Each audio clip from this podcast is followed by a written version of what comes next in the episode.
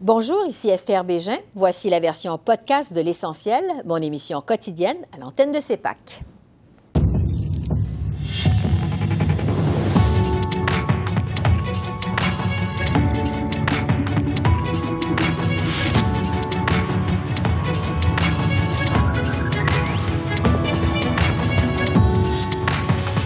Remplacement des avions de surveillance Aurora, Ottawa accorde le contrat sans appel d'offres à Boeing. Bombardier est en furie. Le ministre Jean-Yves Duclos répond à nos questions. 100 millions pour les médias canadiens. Google et le gouvernement fédéral ont-ils conclu une entente à rabais? La ministre Pascal Saint-Onge est avec nous. La hausse de l'immigration alimente la crise du logement. C'est l'avis de trois Canadiens sur quatre, sondés par la firme Léger. Jean-Marc Léger analyse les résultats.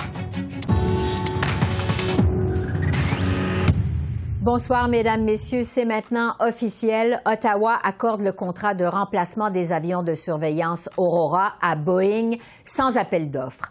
Le coût total du projet s'élèvera à 10,4 milliards de dollars, dont 8 milliards pour l'achat des 16 avions militaires. La multinationale québécoise Bombardier demandait une chance de rivaliser avec son concurrent américain et elle est furieuse de cette décision. Bombardier souhaitait offrir une version militarisée de son jet privé qui est assemblé dans la région de Toronto. L'affaire, on s'en doute, a rebondi à la Chambre des communes. L'Assemblée nationale a dénoncé d'une seule voix ce matin la décision d'Ottawa d'octroyer le contrat des avions de surveillance à Boeing sans appel d'offres. Tous les élus à Québec ont dénoncé ce choix délibéré d'écarter notre aérospatiale. Mais le mépris d'Ottawa, il prive pas juste seulement notre industrie d'un contrat de 9 milliards. Ottawa nuit aussi à la vente d'avions québécois à l'étranger en levant le nez sur notre aérospatiale devant tous nos partenaires commerciaux. Comme stratégie de vente, c'est clin pas à peu près, ça, Monsieur le Président. Est-ce que les libéraux réalisent qu'ils nuisent à notre industrie dans le monde entier? L'honorable ministre. Merci, Monsieur le Président. Comme dit mon collègue, développer notre industrie aérospatiale, c'est exactement ce qu'on va pouvoir faire encore davantage avec l'annonce de ce matin. En plus, évidemment, de donner aux Forces armées canadiennes les outils dont ils ont besoin pour nous protéger au Canada et pour défendre les intérêts du Canada à l'extérieur sur toute la planète. C'est pour ça que des entreprises comme CAE, Eru, DevTech, L3 euh, Technologies à Montréal, à Mirabel et ailleurs au Canada vont pouvoir bénéficier des retombées significatives de l'annonce de ce matin. Et le ministre Jean-Yves Duclos est avec nous. Bonsoir, Monsieur le ministre. Bonsoir, Madame Bégin. Bonsoir, Esther, et bonsoir à tous ceux qui nous écoutent. Ça faisait des mois que Bombardier vous demandait d'aller en appel d'offres. Euh, pourquoi avoir choisi d'accorder le contrat de gré à gré à Boeing? La réponse est simple, c'est que les besoins de la défense nationale sont criants en matière d'avions multimissions et que le seul appareil qui peut répondre à ces besoins euh, légitimes et, importants, c'est l'avion du P-8 de, Boeing. C'est le seul avion qui peut le faire en temps opportun puisque l'avion existant, les avions existants euh, viennent à, la fin de leur vie. En 2030, ils ne pourront plus opérer et que le seul appareil, les seuls appareils qui peuvent remplacer cet avion qu'on mm-hmm. appelle le CP-140, c'est le P-8 mais je reviens quand même au principe d'appel d'offres. Euh, Bombardier a répété autant comme autant qu'il était capable de construire un avion de surveillance. Le patron Éric Martel a même dit on ne demande pas la charité. Si on gagne, on gagne. Si on perd, on perd. Pourquoi ne pas avoir donné la chance aux coureurs quand même? Donc, à nouveau, l'objectif est de répondre aux besoins euh, importants et urgents de la défense nationale. Euh, tout le monde convient, y compris euh, Bombardier, que ces, besoins ne peuvent pas être comblés par un nouvel appareil d'ici 2030, l'année à laquelle les avions existants ne pourront plus continuer de voler.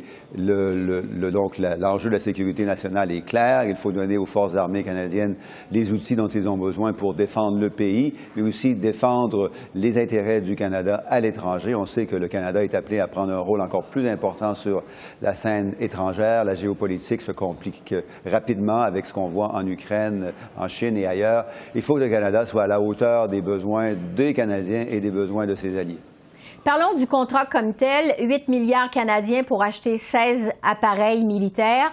Euh, Boeing s'engage donc à créer des emplois chez nous. Quelles vont être les retombées économiques de ce contrat? Pour chaque dollar du contrat qui va aller à Boeing, un dollar qui va revenir au Canada. Boeing a déjà presque 560 fournisseurs présentement et il va y en avoir davantage qui vont s'ajouter. Ça va créer à peu près 3 000 nouveaux emplois, à peu près 400 millions de revenus additionnels pour les travailleurs par année au cours des dix prochaines années. C'est parce que Boeing a une chaîne d'approvisionnement qui est déjà fortement installée euh, au Canada, y compris euh, au Québec, et que les investissements qui vont découdre de cette entente d'aujourd'hui vont être significatifs partout au pays, y compris dans la grande région de Montréal. À Montréal, il y a Héroux, DevTech, il y a la CAE, il y a d'autres entreprises et d'autres partenaires qui vont profiter de cette nouvelle entente. Avez-vous des garanties que les coûts des avions ne vont pas exploser? Euh, l'entente est une entente basée sur un prix fixe. Euh, on connaît déjà depuis quelques semaines le, prix que, Boeing euh, demande pour ces 16 avions. Donc, c'est connu. C'est connu aussi quand ces avions vont commencer à être livrés. Ça va être en 2026. Les gens les, forces armées, les aviateurs vont déjà commencer à être formés d'ici 2026 pour pouvoir utiliser ces appareils. On va mettre à jour l'infrastructure. Il va y avoir ensuite des contrats très importants au cours des 30 à 40 prochaines années pour l'industrie aéronautique au Canada pour faire la mise à niveau, la maintenance de ces appareils. 2026, ça arrive vite quand même. Est-ce que vous avez des garanties aussi que les appareils vont être livrés dans les délais? Ça devrait être le cas parce qu'à partir de 2026, il y a un appareil par mois qui va être livré. Donc, d'ici à 2027, 2028, tous les appareils vont être arrivés au pays. Une fois que les appareils sont au Canada, bien là, il faut faire des tests, il faut les, faut les, mettre à niveau, il faut former des, aviateurs et des techniciens avec des appareils réels euh, au pays. Donc, il y a du travail qui sera à faire aussi après 2027. Sur les réactions maintenant à cette annonce qui a été officialisée aujourd'hui, euh, Bombardier, bon, on le sait, c'est un fleuron de l'économie québécoise. Euh, votre décision, ça a créé un ressac au Québec. Le chef du Bloc québécois a dit que le gouvernement fédéral écarte le Québec. Le premier ministre Legault dit que c'est malheureux. Il déplore qu'on oublie le Québec. Qu'est-ce que vous répondez à ça? Ce n'est pas une question de Québec versus le restant du pays, parce que Bombardier, qui est effectivement un fleuron, c'est pas juste un fleuron au Québec, c'est un fleuron pour l'ensemble du pays. Euh, Bombardier, avec les avions qu'il proposait, la plateforme de base qu'il aurait dû développer davantage, ce sont des avions qui sont assemblés en Ontario. Il y a à peu près euh, presque 50 des, des, emplois reliés à cet appareil qui sont en Ontario plusieurs au Québec, certains ailleurs euh, au Canada. Donc, c'est une industrie, y compris pour Bombardier aéronautique, qui est répandue, étendue à travers le pays. Et c'est la même chose pour Boeing. Les investissements de Boeing, un dollar d'investissement pour chaque dollar de contrat, ils vont profiter beaucoup aux travailleurs de l'industrie aéronautique au Québec et dans la grande région de Montréal, à Mirabel en particulier. Mais au-delà de ça, euh, est-ce que vous comprenez que la pilule peut être difficile à avaler au Québec?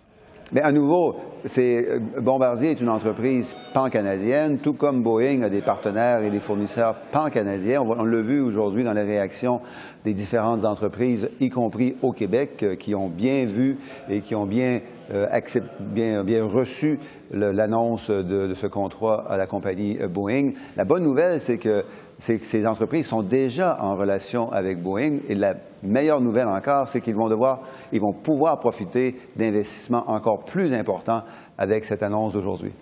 Le patron de Bombardier euh, s'est déjà plaint du manque d'intégrité et du manque de transparence dans la fonction publique fédérale, dans le processus d'attribution euh, des contrats. Est-ce que vous vous attendez à des poursuites de la part de Bombardier? À nouveau, l'enjeu est très simple. Il n'y a pas d'avions et il n'y en aura pas d'ici 2030 d'avions qui peuvent répondre aux besoins de la défense nationale pour ces euh, services qu'on appelle de multimission. Ce sont des avions complexes. Il est possible que, d'autres entreprises, au cours des prochaines années, des prochaines décennies, développent des avions, des avions qui répondent et qui répondront aux besoins de la défense nationale au Canada et ailleurs dans le monde. Mais pour l'instant, il n'y en a pas et il n'y en aura pas dans les prochaines années. Ça prend beaucoup de temps, ça prend beaucoup d'investissement. On sait que Boeing, comme d'autres entreprises, y compris General Dynamics, qui, veut s'associer davantage avec avec, avec Bombardier, vont continuer à faire des efforts pour moderniser leurs capacités à la fois technologiques et industrielles, de répondre aux besoins qui vont continuer à être croissants en matière de défense nationale au Canada et partout sur la planète. Jean-Yves Duclos, ministre de l'Approvisionnement. Merci beaucoup. Merci de votre temps. Merci et bonne fin de soirée à tout le monde. Merci à vous aussi.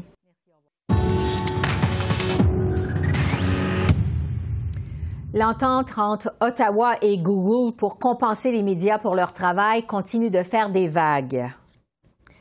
Trois semaines avant l'entrée en vigueur de la loi sur les nouvelles en ligne, Google s'est finalement engagé à verser 100 millions aux médias d'information, mais le gouvernement du Québec et le Bloc québécois demandent que cet argent ne soit pas destiné à Radio-Canada ni à la CBC. J'en discute avec la ministre du Patrimoine, Pascal Saint-Onge. Bonsoir, Madame la ministre. Bonsoir. Vous avez parlé hier d'une entente historique. Bon, les négociations, on sait, ont été très longues. Vous avez dû mettre de l'eau dans votre vin. Euh, quelles sont les concessions que vous avez faites à Google? Ben, on n'a fait aucune concession parce que le gouvernement, euh, mon travail, c'était d'arriver avec une réglementation qui allait fonctionner. On a écouté les commentaires de Google, on a écouté les commentaires euh, des gens du secteur du média, des, des gens du public aussi. Euh, et euh, une des choses que Google avait dit, c'est que nous, on veut avoir de la prévisibilité. Et une des choses qu'ils voulaient savoir, c'est en vertu de cette nouvelle loi, combien on va devoir payer aux médias d'information au Canada? Ça, c'était la première chose. Puis la deuxième chose, ils voulaient savoir avec qui ils allaient devoir négocier. Et euh, peu de temps après que les commentaires de Google ont été rendus publics, les gens du média ont dit oui, on est d'accord, puis on pense que le gouvernement devrait euh, les accommoder puis s'assurer que cette loi-là fonctionne. Alors, on a pris en considération ce que Google nous a dit, on a discuté et on s'est entendu sur la valeur monétaire euh, dont qu'ils allaient contribuer dans le secteur des médias, c'est 100 millions de dollars par mhm. année qui va être indexé à l'inflation. Et évidemment, ils vont pouvoir continuer d'offrir tous les services euh, que leur plateforme peut procurer, puis qu'il y a une valeur aussi qu'on dit non monétaire. Et ça, ça reste à discuter entre Google et le collectif des médias. Oui. Vous dites on n'a fait aucune concession. Reste que votre gouvernement évaluait la compensation euh, de Google à 172 millions. Google a plutôt estimé que c'était 100 millions. Est-ce qu'on peut vraiment parler d'une bonne entente ou si c'est une entente à rabais? sais, Madame euh, Bégin, il n'y a nulle part dans le monde où on sait exactement de quelle façon puis à quelle hauteur Google contribue euh, aux médias dans les différentes régions du monde. Même en Australie, euh, notre loi a été basée sur euh, un peu celle de l'Australie, mais l'entente a été prise derrière des portes closes. Alors, on ne sait pas exactement à quelle hauteur est euh, cette contribution-là. On ne sait pas qu'est-ce qui est la valeur monétaire, qu'est-ce qui est la valeur non monétaire. On ne sait pas exactement à qui cet argent-là va. Nous, on s'est assuré ici au Canada qu'on avait une approche qui était transparente, que également c'était clair les médias qui allaient avoir accès. On s'est assuré aussi qu'il avoir une place à la table des discussions entre Google et euh, les, les, médias pour les médias de langues officielles en situation minoritaire, les médias autochtones, les médias indépendants, les médias locaux et régionaux. Alors, c'est vraiment une grande avancée. Puis en plus, on se réserve le droit de rouvrir cette entente-là si jamais on, s'aperçoit qu'il y a des meilleures ententes euh, qui surviennent ailleurs dans le monde. Bon. Euh, en vertu de cet accord, euh, ce qui fait, ça fait en sorte qu'au lieu de négocier des ententes à la pièce, Google va pouvoir verser de l'argent à un collectif qui va ensuite distribuer les montants aux médias admissibles. Expliquez-nous comment ça va marcher, comment ça va fonctionner? Oui, la loi permettait déjà euh, aux plateformes de négocier avec un ou plusieurs collectifs ou avec euh, des médias individuellement. on s'est assuré là, que euh, il pourrait y avoir un seul collectif et tout ça pour faciliter ce que Google recherche, c'est-à-dire une exemption pour éviter de se ramasser dans un processus d'arbitrage. et donc, il voulait que les règles soient claires pour atteindre, pour atteindre cette exemption-là. Euh, donc, grosso modo, les médias qui sont admissibles selon la loi vont pouvoir avoir une période de temps pendant laquelle ils vont lever la main, ils vont dire oui, on veut participer à cette discussion-là avec Google. Et le collectif des médias aura l'obligation de tous les représenter, ceux qui lèveront la main. et les critères d'éligibilité sont très clairs dans la loi. Oui, justement là-dessus, vous savez que le Bloc québécois et le gouvernement du Québec demandent que cet argent n'aille pas à Radio-Canada ni à la CBC, qui sont déjà financés par l'État. quel est votre avis à vous là-dessus? Bien, c'est que, en fait, présentement, là, cette loi-là, ce qu'elle a fait, c'est créer un cadre de négociation commerciale entre les plateformes numériques, qui sont des entreprises milliardaires, et les médias. Euh, je pense que d'exclure le contenu qui est produit par un diffuseur public, c'est le mauvais message à envoyer. Mm-hmm. euh, leur contenu a une valeur et doit avoir une valeur pour les plateformes comme Google et les autres. Donc, euh, on est derrière le principe. Par contre, on comprend très bien la réalité euh, auquel fait face présentement les médias privés, la situation financière précaire de plusieurs d'entre eux, et on va répondre à ces préoccupations-là euh, quand la réglementation finale va être publiée quelques jours avant la mise en œuvre de la loi qui est le 19 décembre. Oui, on va suivre ça, évidemment. Entre-temps, euh, il y a le ministre de la Culture et des Communications au Québec, euh, Mathieu Lacombe, qui veut que la province ait son mot à dire sur l'allocation de ces sommes, de ces fonds. Est-ce que vous êtes ouverte à cette idée-là? Bien, j'ai très hâte de rencontrer euh, mon collègue Mathieu Lacombe euh, au cours du mois de décembre. On va travailler ensemble pour voir euh, de quelle façon nos deux gouvernements peuvent aider dans, ce qui se passe avec la crise des médias, puis comment on peut en faire plus chacun de notre côté. Par contre, il s'agit vraiment d'une loi fédérale qui va être administrée par le CRTC. Et je répète que c'est pas le gouvernement qui négocie l'entente finale entre Google et les médias, c'est les médias eux-mêmes, puis on se mêlera pas de ça. C'est important de protéger l'indépendance des médias, on va les laisser euh, faire l'entente finale avec Google. Bon. Euh, en attendant la suite des choses, euh, on le sait, vous n'avez pas réussi à vous entendre avec Meta. En réaction à ces 18, il n'y a plus de nouvelles canadiennes sur Facebook, Facebook et Instagram. Est-ce que vous avez toujours des discussions avec Meta ou si la porte est complètement fermée? Non, la porte a toujours été ouverte de mon côté à avoir ces discussions-là. Mais euh, ce qu'on constate présentement avec ce que Mark Zuckerberg et Facebook fait partout à travers la planète, c'est de couper peu à peu l'accès à tous les citoyens aux nouvelles. On le voit aux États-Unis où ils ont réduit beaucoup euh, le nombre de nouvelles qu'on retrouve sur leur plateforme. Récemment, ils ont retiré euh, les onglets dédiés aux nouvelles euh, sur leur plateforme en Europe.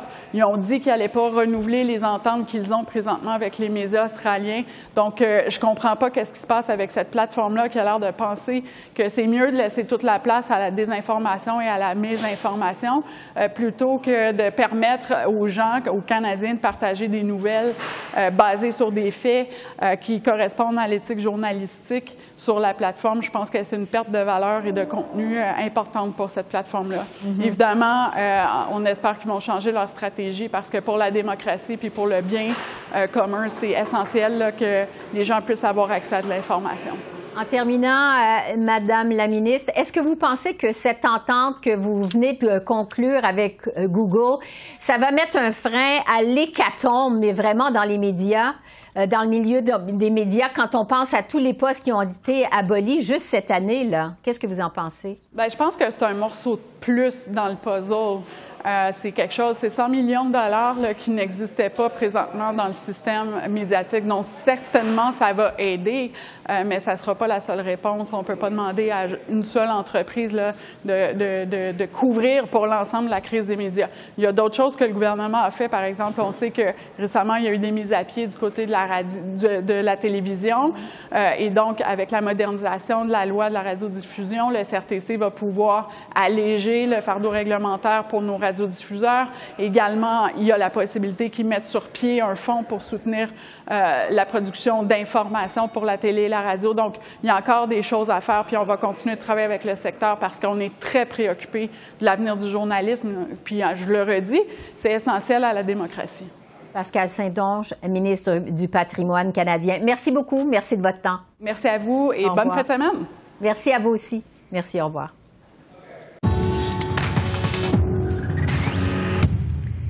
Les nouvelles cibles en immigration du gouvernement fédéral récoltent de moins en moins d'appui au Canada, selon un récent sondage léger. 53% des Canadiens estiment que la cible de 500 000 immigrants au pays dès 2025 est trop élevée. Le nombre de répondants qui souhaitent que le Canada accueille plus d'immigrants est passé de 17% en mars 2022 à 9% en novembre 2023. J'ai reçu hier le sondeur Jean-Marc Léger. Bonjour Jean-Marc. Oui, bonjour. On voit dans votre sondage qu'une grande majorité des Canadiens pensent que la hausse de l'immigration, ça alimente la crise du logement au pays. Euh, est-ce que ça veut dire que les Canadiens veulent voir moins d'immigrants au Canada? Une perception mixte sur cette question-là, parce que de façon générale, les Canadiens sont ouverts à l'immigration et ça, ça comprend les Québécois. Par contre, il y a de nouvelles réalités économiques euh, qui crée certaines difficultés. On parle du coût euh, du logement qui est, en est une qui est importante, mais il y a aussi euh, la pression sur le système de santé, la pression sur le système d'éducation. Donc les gens voient que l'arrivée massive des immigrants peut avoir un effet. À l'inverse, on dit qu'ils contribuent culturellement, qu'ils payent des taxes et qu'ils règlent le problème de la pénurie de la main-d'œuvre. Vous voyez, il y a comme le pour et le contre auprès des immigrants. Si on demande aux gens est-ce qu'il y a, est-ce qu'on en accueille trop, là-dessus, s'il y a un sur deux qui disent qu'on accueille trop, puis un sur deux qui disent que l'état actuel est correct ou qu'on devrait même en accueillir de façon euh, davantage. Donc, c'est un débat qui a eu lieu au Québec depuis de nombreuses années, mais qui a maintenant lieu au Canada anglais. Oui, mais justement, est-ce que les Canadiens s'opposent aux nouvelles cibles du gouvernement Trudeau de 500 000 immigrants par année en 2026? Qu'est-ce que qu'est-ce que c'est le, le pouls des Canadiens là-dessus? Parce que la première question qu'on a posée plutôt générale, leur impression là-dessus assez ouverts. Quand on, quand, on rajoute les chiffres, un demi-million, là, il y a 53% des Canadiens qui s'y opposent. que le niveau d'opposition augmente quand on voit la réalité euh, du chiffre de 500 000 et surtout que les gens le sentent dans leur environnement de plus en plus. C'est comme si on atteint une certaine limite d'intégration euh, pour pour euh, pour les gens. Et surtout que les gens veulent que, que les nouveaux immigrants adoptent les cultures et les valeurs locales, ce qui ce qui n'est pas toujours facile quand vous avez une série comme ça d'immigrants qui arrivent en même temps. C'est comme si on atteint le point de, rupture. Quand on est un peu plus qu'un sur deux, c'est la première fois que les Canadiens, dans le fond, sont plus réticents à l'immigration, même s'il y a des avantages. Mhm. Euh, ça fait quand même un bout de temps, euh, Jean-Marc, que vous sondez les Canadiens euh, par rapport à l'immigration. Est-ce que vous remarquez une évolution dans le temps par rapport à la perception qu'on a de l'immigration au pays? Ouais, ben, il y a deux réalités. Il y a celle de court terme, l'arrivée massive de 500 000 immigrants, donc qui change la réalité. Mais il y a aussi, quand on regarde les sondages, les jeunes qui sont beaucoup plus ouverts, beaucoup plus inclusifs que les autres, euh, que les autres groupes de la population. Fait que cette jeune clientèle-là, elle n'a pas de difficulté à cette intégration jusqu'à temps qu'elle essaie d'acheter un logement. Et là, on voit quand on arrive à 30 ans, 35 ans, c'est là où ça devient un peu plus difficile à ce moment-ci. Mais une des surprises du sondage, c'est le Québec. Contrairement à ce qui se dit euh, partout au Canada, c'est les Québécois qui sont les plus ouverts à l'immigration. Dans le sondage, ils ont toujours 3, 4, 5 points de plus d'ouverture au Québec qu'on retrouve dans le reste du Canada. Le problème des Québécois avec l'immigration, c'est pas leur acceptabilité, c'est quand l'immigration porte la religion avec elle. C'est là où les Québécois ont plus de restrictions. C'est la religion qui fait peur à cause du, du, du passé euh, religieux catholique euh, de, du Québec. À cet égard-là, il il y a une distinction entre le Québec et le reste du Canada. Pour ce qui est du reste, les Canadiens, les Québécois et les plus jeunes sont les plus ouverts. Oui. Euh, sur les aspects positifs, vous, justement, vous parliez tout à l'heure des impacts sur la pénurie de main-d'œuvre. Euh, ça veut dire que les Canadiens voient quand même des bénéfices à l'immigration? Oui, ouais, quand on sait une série de bénéfices, là, c'est assez clair. Au niveau culturel, l'apport culturel est important. On le voit à Toronto, hein, près d'une personne qui vit actuellement à Toronto est née à l'extérieur du pays. C'est 47% le vrai chiffre, là. C'est énorme. On vit dans un milieu multiculturel, on voit les avantages de ça. Toronto est probablement la ville la plus, euh, où il y, a, le plus de communautés ethniques au monde. Et c'est une ville qui est vibrante, qui est jeune, et ça, les, les gens le, voient à, tout égard. au niveau, au niveau culturel, mais aussi au niveau de, du, du, de, de, de, la pénurie de la main-d'œuvre, donc de régler la pénurie de main-d'œuvre, au niveau de la taxation, c'est-à-dire qu'il y a plus de payeurs pour le niveau de taxation. Fait qu'il y a quand même des avantages économiques encore. Mais à court terme, à cause de la récession qui est toujours autour de nous, même si on n'est pas officiellement en récession, il y a une perception de réception des Québécois. Le deux tiers des Québécois pensent que le Canada est, Canada est en récession. Et avec le coût de la vie qui augmente, avec les taux d'intérêt qui augmentent, avec le coût de logement qui augmente, ben là, la pression euh, des nouveaux arrivants euh, immigrants créer une, une, perception négative à, cet égard-là. Et ça, c'est du court terme. Est-ce que ça va rester? Ça, ça dépend. Mais 500 000 immigrants par année pour les Québécois, c'est un peu trop. Ouais. Euh, je laisse l'immigration parce pardon, que. J'ai Québécois pour les Canadiens. Je laisse l'immigration. Euh, vous avez aussi sondé les intentions de vote à l'échelle fédérale. Euh, les conservateurs, évidemment, maintiennent leur avance. Mais est-ce que vous voyez aussi une lutte entre les libéraux et le NPD pour l'opposition officielle? Est-ce que c'est ce que vous constatez? Oui, parce que l'avance des conservateurs est énorme. On parle de 40% pour les conservateurs, 26 pour les libéraux dans notre sondage et 20 pour le NPD. Il y a vraiment quand même de plus en plus une lutte dans certaines régions, comme à Toronto, entre le NPD et le Parti libéral, même si le Parti libéral a quand même euh, eu une avance. Mais si on compare il y a un an, c'est une montée de 7 points euh, du, Parti conservateur et qui n'a pas nécessairement fini de monter. La croissance, elle est forte, elle est encore là euh, de façon de façon générale. Là, là-dessus, quand on regarde chez les conservateurs, ce sont la clientèle qui est la plus euh, à l'encontre des, des, du nombre d'immigrants, alors que les libéraux sont ceux qui sont les plus les plus favorables.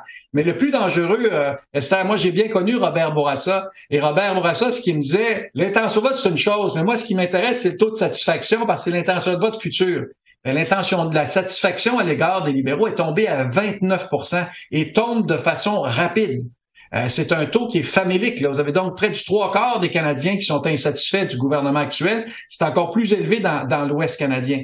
Donc ça, c'est les conditions perdantes pour le Parti libéral. S'il y avait élection aujourd'hui, euh, le, Parti libéral perdrait le pouvoir. On est encore loin d'élection. C'est en quelques mois, dans une ou deux années, là, dépendant le choix du gouvernement, mhm. si le gouvernement tombe ou pas. Mais ça demeure que c'est pour le Parti conservateur, ils n'ont jamais été en aussi bonne position à ce moment-ci euh, pour gagner les élections Et même que depuis oui, même sur la question euh, qui ferait le meilleur premier ministre, euh, Pierre Poilièvre est toujours en tête. Règle générale, c'est un bon indicateur, ça.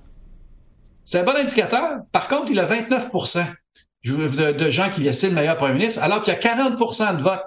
Ça veut dire quoi? Ça veut dire qu'il est moins populaire que son parti. Essentiellement, les Canadiens veulent du changement. Et celui qui l'incarne, c'est Pierre Poilievre, mais l'individu tel quel est encore, n'a pas encore percé euh, l'imaginaire. On le connaît peu, on le voit un peu dans les clips ici et là. La campagne électorale qui aura lieu un jour va lui permettre de, de, de la connaître. Vous savez, euh, euh, Erin O'Toole, juste avant, était une personnalité plutôt populaire. Dans la campagne électorale, quand les caméras été sur lui, c'est un moment de vérité qui l'a manqué.